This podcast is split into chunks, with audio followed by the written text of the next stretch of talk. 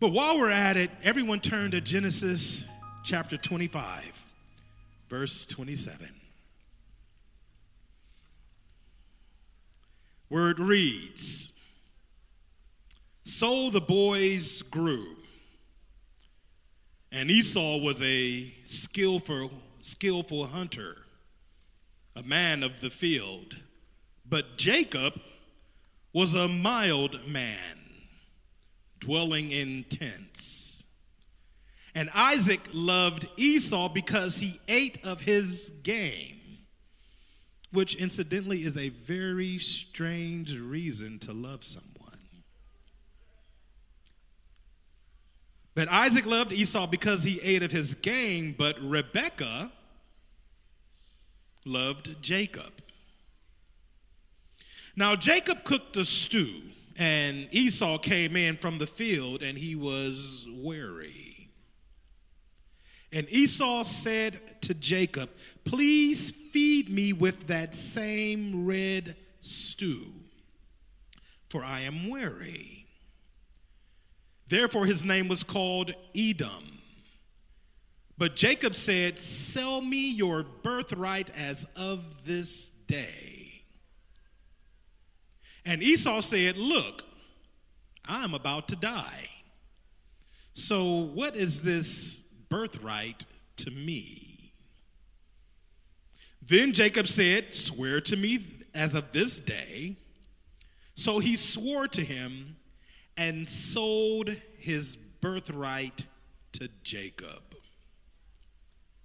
And Jacob gave Esau bread and stew of lentils. Then he ate and drank, arose, and went his way. Thus Esau despised his birthright. Our title today, my brothers and sisters, is What Are You Selling Your Birthright For? What are you selling your birthright for. Now, most of us here today may be familiar with the story of Jacob and Esau. Two brothers, paternal twins, born at the same time, but not resembling each other at all in appearance. They were the sons of Isaac who was the son of Abraham. These two young men, along with their father Isaac, are the realization of the covenant, the promise that God made to Isaac's father and their grandfather Abraham that he would make them and make him a great nation, that he would bless Abraham and make his name great, and that he would be a blessing. He would bless those that blessed Abraham, and he would curse those who cursed Abraham. And in Abraham, all the families of the earth shall be blessed. Now, it's safe to assume that Jacob and Esau knew very well the story and the covenant regarding what had happened to Abraham, their grandfather. You see, Abraham was 100 years old when Isaac was born. He was 140 when Isaac got married. And he was 160 when Jacob and Esau were born. Jacob and Esau were 15 years old when their grandfather Abraham passed away at the ripe old age of 175 years. So we can say with absolute certainty that they spent some time on the lap and at the feet of their grandfather Abraham, hearing about who and what they were. Esau, we see, was born rough hewn and hairy, a wild boy that lived for his appetites. He went after what he wanted and he loved to be outside. I imagine he was the kind of a son that made it real easy for a father to love. He was tough. He was a hunter, a sportsman, alpha male type, captain of the football team, big man on campus. And he was more favored by his father, Isaac, because of the venison that he would give his father. Isaac would look at him and be like, That's my boy. Isaac loved eating the venison that Esau would bring him from his hunt. And since he came out of his mother's womb a couple seconds earlier than his brother Jacob, he was considered older. Jacob, on the other hand, was softer, more introspective.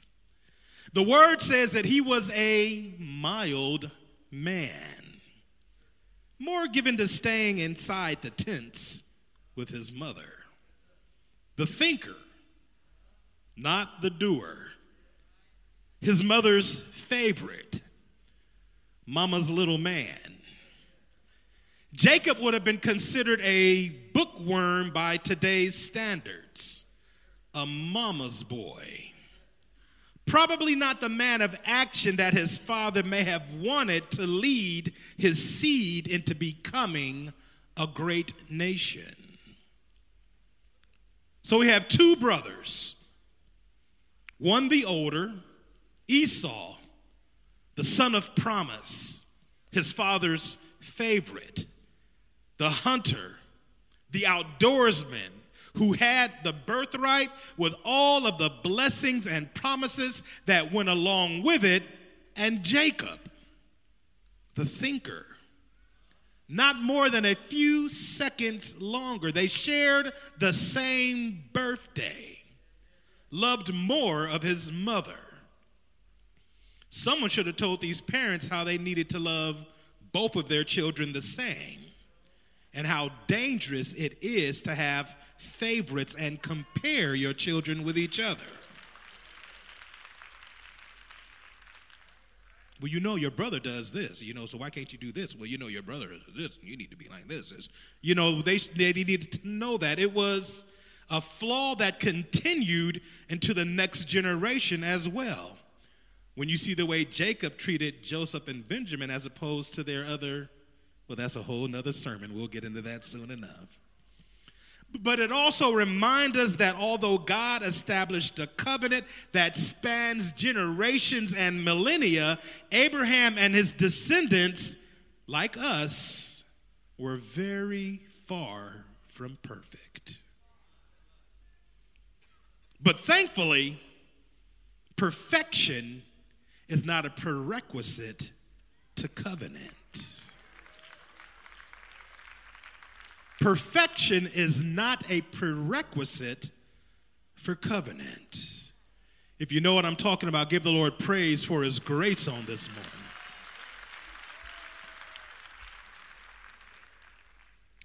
But one day, one day, Esau, coming back from a hunt, saw Jacob eating some red porridge.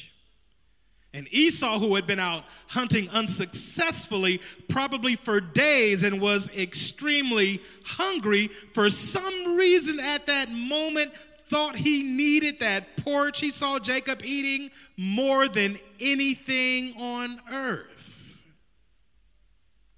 So Jacob, being the thinker, the planner, offered his porridge to Esau in exchange for the birthright, which was supposed to go to Esau because he was the oldest by a few minutes. Remember, they're the same age. It was the birthright that included all of the promises that God had made to his grandfather Abraham. But for some reason, Esau went for the deal and sealed it with an oath. The text says he despised his birthright. So he sold his birthright, his blessing, for a bowl of soup. He traded his destiny, his purpose, for something temporary that only kept him satisfied for a couple hours. He was going to be hungry again later that day. How many of y'all ate yesterday and you still full from the meal you ate yesterday? Hmm. And for that, he is called profane. Now, my brothers and sisters, we have a twofold task at this time. The first part is to make sure that we reflect on and examine our values and our appetites. And the second, which is connected to the first, is that we must not for any reason ever let that which God put inside of us, which is part of our birthright in Him, be squandered for any reason of doubt, fear, sin, appetite, or anything else that we would come in contact with in this world. Now, a birthright by definition is any right or privilege to which a person is entitled by birth. It is their birthright, their rights of birth. All you had to do was be born, and these things and privileges are yours, your rights of birth.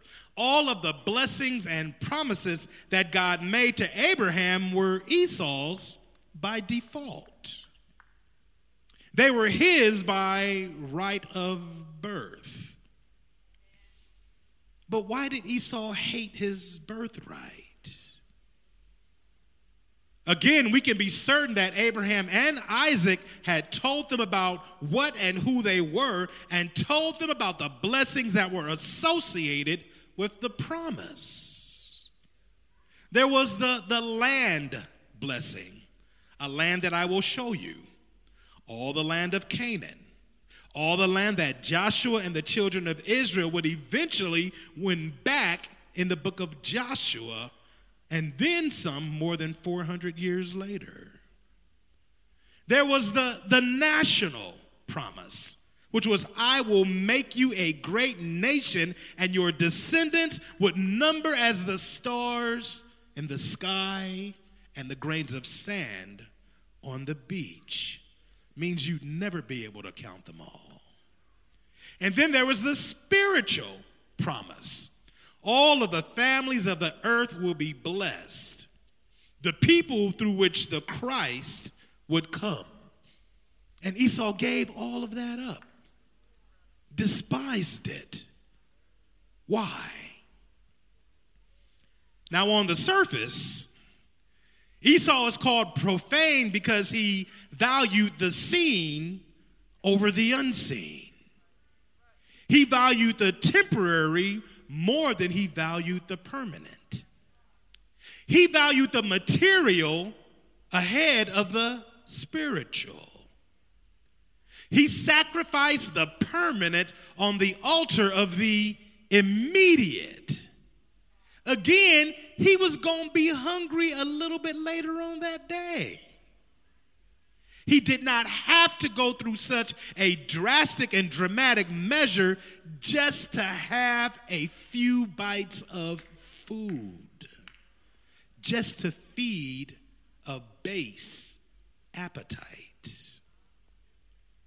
Now, for these reasons, Esau was not able to see the value in what was before him, so he gave it away for nothing. So I now ask, beloved, what do we value?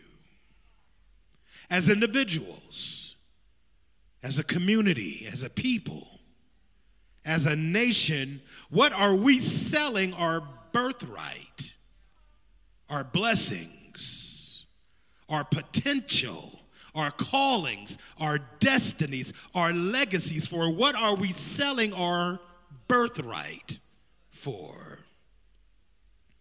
My fear, beloved, is that we are letting the desires and the culture of the world dictate what is of value to us when we should be looking to the kingdom of heaven to tell us what's most important.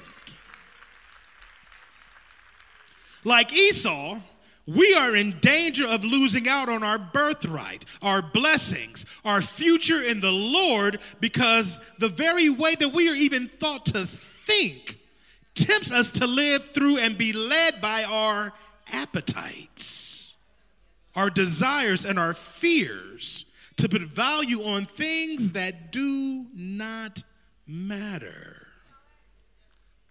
Matthew 6 and 19. Do not lay up tre- do not lay up for yourselves treasures on earth where moth and rust destroy and where thieves break in and steal. But lay up for yourselves treasures in heaven where neither moth nor rust destroys and where thieves do not break in and steal.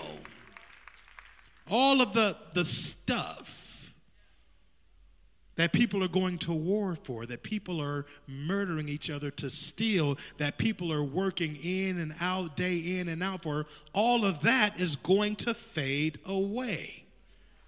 For where your treasure is, there your heart will be also.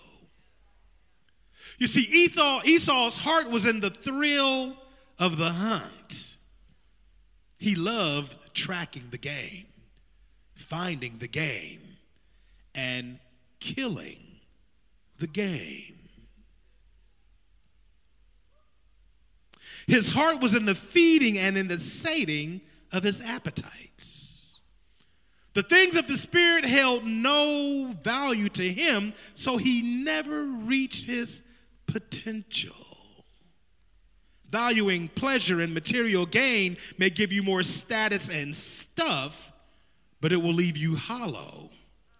It will leave you in a life without meaning.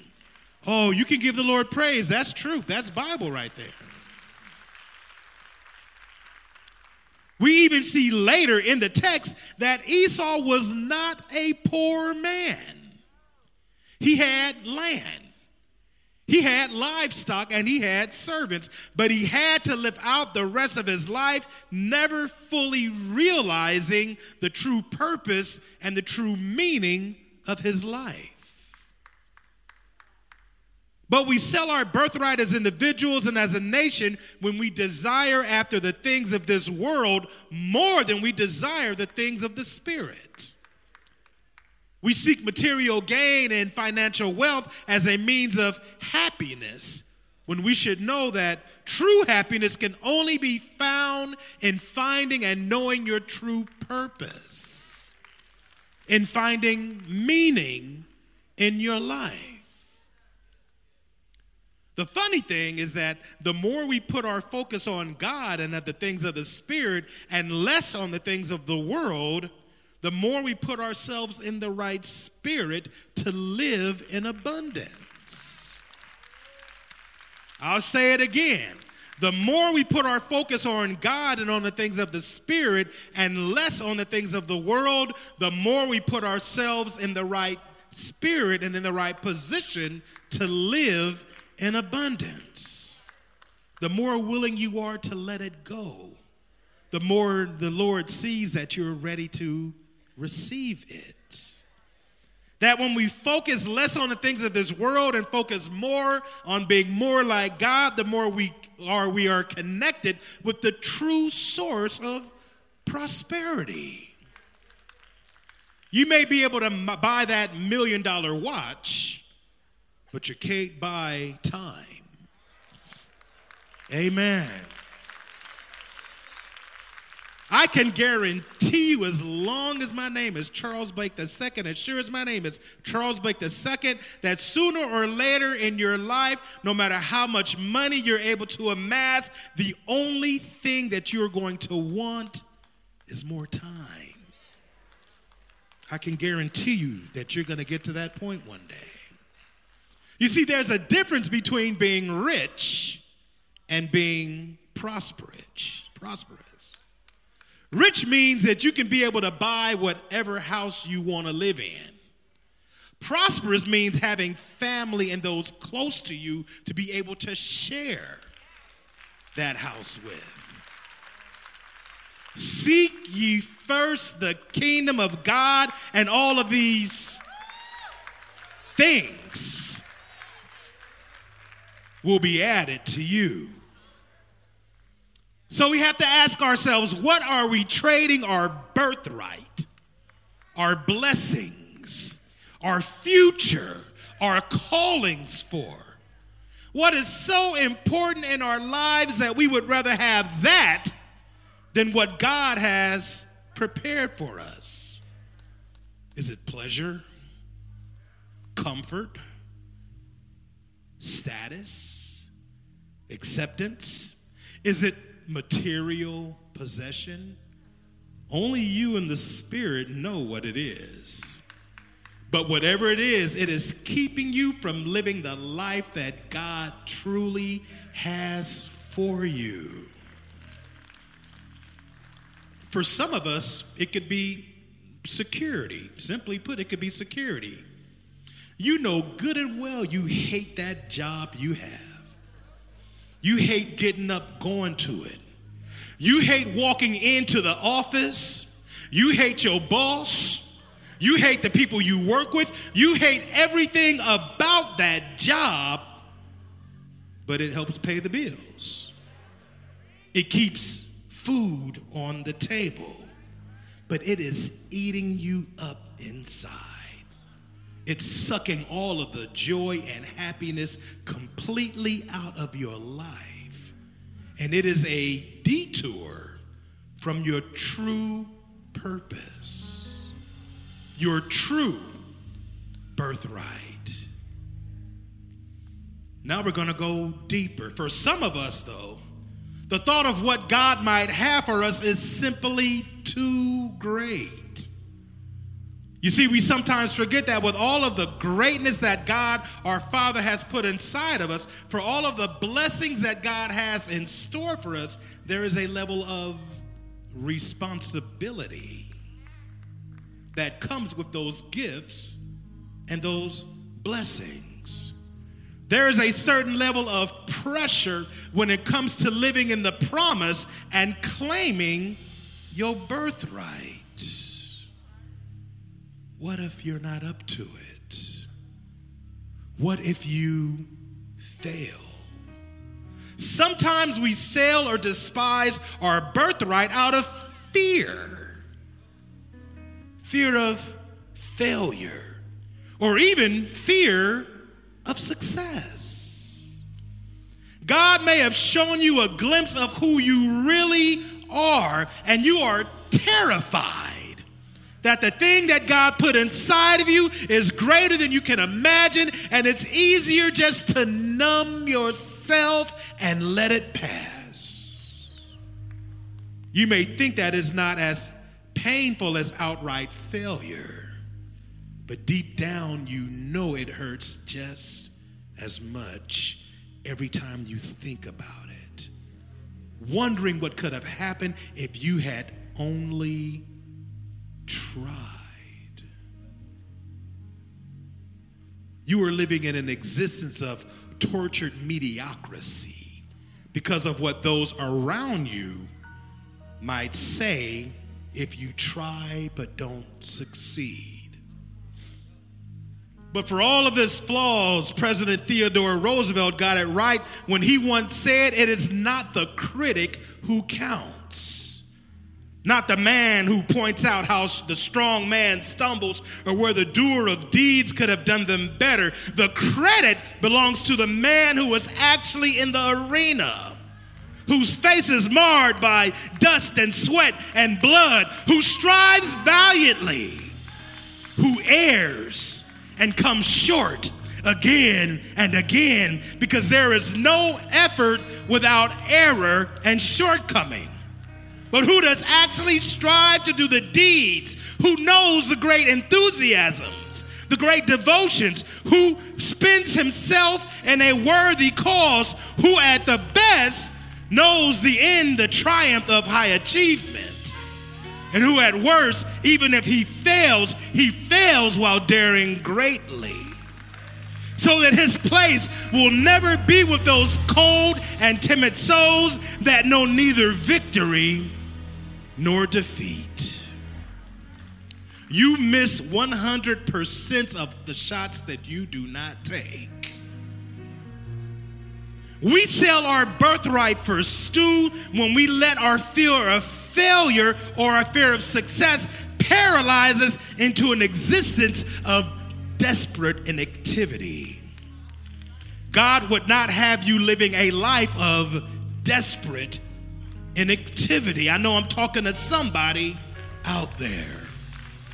Somebody who is deciding whether to move forward with that dream that God put inside of you or whether to stay where you think that it is safe. You want to stay on the shore because of the waves you see out in the distance. But if God calls you to the deep, the most unsafe place for you in the world is the shore. Those that launch out to the deep, they see the greatness of the Lord on the deep. Your greatness, your purpose, God is waiting for you in the deep. Mm. So, worse, we let our fear paralyze us into living an existence of desperate inactivity, always wanting and praying for something more, but never reaching out to get it. You see, beloved, God wants you to dream a dream that is too big for you to imagine. He wants you to dream a dream that scares you, that terrifies you. Your Creator wants you to dream a dream that is too big for you to accomplish on your own. I know that West Angeles is too big of a church for me to accomplish on my own. I got to call for my Heavenly Father. I've got to call. Because it is only with His help that we're going to be all right. He wants you to dream a dream that is too big for you to accomplish because He wants you to understand that it will not come to pass unless you trust in Him completely. You see, Esau failed to realize that the same God that walked with his grandfather and father would protect him as per the conditions of the covenant.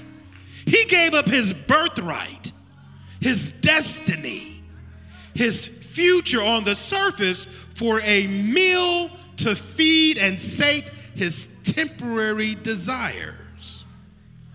But the true tragedy the true tragedy was that he was not able to rise to the level of responsibility necessary to live in that level of blessing. To whom much is given, much is required.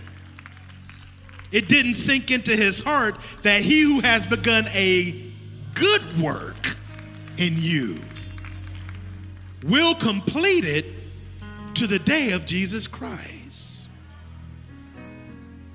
That's why it is so important that we all come into relationship with Almighty God. Because if anyone, if anyone, if anyone be in Christ, they are a new creature. Old things passing away, all things, all things, all things becoming new. If anyone be in Christ, they have a new birthright. I said, if anyone be in Christ, they have a new birthright. Oh, somebody give the Lord praise on today. You have a new birthright. So, what is our birthright? What are our rights of birth as born again sons and daughters of God? As born again sons and daughters of God, we have a right to life everlasting. That is our birthright. We have a right to peace beyond all understanding. No matter what is going on out there, you can have peace beyond all understanding. That is our birthright. It is our rights of birth as sons and daughters of God that we can have the knowledge of truly matter, of what truly matters in life. Let them go out there embezzling and stealing and buying up everything they can, but we know what truly matters. Knowledge of what truly matters is your birthright. As sons and daughters of God, it is our birthright to have the strength to deal with life's struggles, that no matter what happens in life, God is in control and He has your best interest at heart. For I know the thoughts that I have towards you, saith the Lord. Thoughts of peace, that you would have a future. A future I know God brought us through some tough times as a people, but God wants us to have a future. I know they may be killing our young man and shooting him dead in the streets, but our God has promised us, He promised us a future. It is our birthright, it is our rights of birth. Also, within the clause of the covenants of our birthright, it is we have forgiveness from all of your sins. Remember, I said before that thankfully perfection is not a prerequisite for covenant because none of us would be in covenant with our Heavenly Father because none of us are perfect. Well, written into the clause is forgiveness for our sins. Most importantly, in the clauses, we have a personal relationship with the creator of the universe. Give the Lord praise that our God allows us to be in relationship, true relationship with Him. We have assured victory over death and all the pains and trials in the world. We are not going to go into the grave to stay there, but we're going to come clear out of the other side into His glory, into eternal life. Death, where is your sting? Grave, where is your victory? Life and life more abundantly is your birthright. All of these things will be added to you. Oh, somebody give the Lord praise on today. Hallelujah. As children of God, it is our birthright to have the ability to withstand, to endure, to overcome, and do all things through Christ who strengthens you. That is your birthright. Claim your birthright. Oh, wherever you are, give the Lord praise on this morning. Whatever it is that you are afraid to do, step out on His word, step out on His power, the world is waiting for you. It is groaning for you to stand up and claim your birthright. Hallelujah. Everyone's standing, everyone's standing, everyone's standing. We're through. Oh, worship the Lord on today. Hallelujah. Hallelujah. Oh, come on now. Hallelujah. Worship the Lord with me on today. Hallelujah. Reach up, raise your hands and reach up and grab your birthright on today. When I've done all that I can, Lord, I need you to hold my hand. Though I'm tired, I won't give in. I just need second wind. When I've done, sing with me, all that I can. Lord, I need you to hold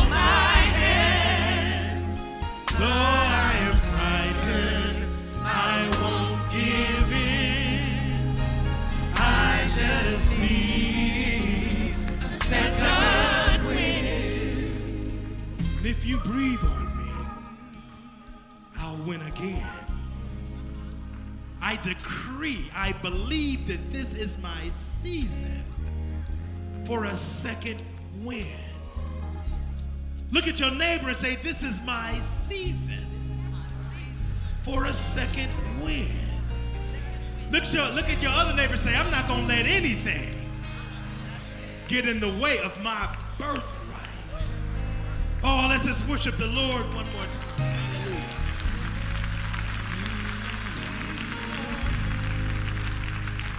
Now, everyone, please bow your heads and close your eyes. Nobody walking, please. No one looking around. This is the most sacred part of our service.